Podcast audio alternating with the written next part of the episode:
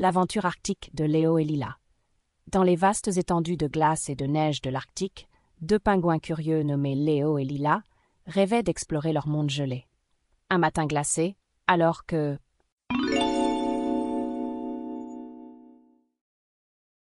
Et... Ils décidèrent qu'il était temps pour une grande aventure. Que diras-tu de trouver le palais de glace de la Reine des Neiges? Proposa Lila avec des étoiles dans les yeux. Léo hocha la tête, excité, et ensemble ils préparèrent leur petit traîneau. Le voyage n'était pas facile. Ils traversèrent des champs de glace, écoutant le mort et voyant des aurores boréales danser dans le ciel. Après des heures de voyage, ils rencontrèrent une famille d'ours polaires. Le palais Suivez ces étoiles, elles vous guideront, gronda gentiment la mère ours en levant sa patte vers le ciel nocturne scintillant.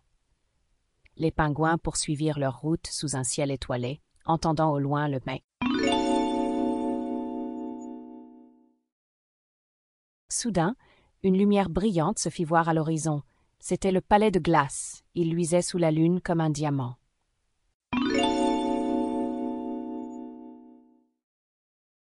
Et le silence enveloppait le monde d'une douce tranquillité. Ils glissèrent sur la dernière pente et le palais s'ouvrit devant eux. Les portes de glace scintillaient d'innombrables couleurs, reflétant les lumières de l'aurore. Nous l'avons trouvé s'écria Léo. Ils explorèrent le palais, glissant sur les sols de cristal et riant.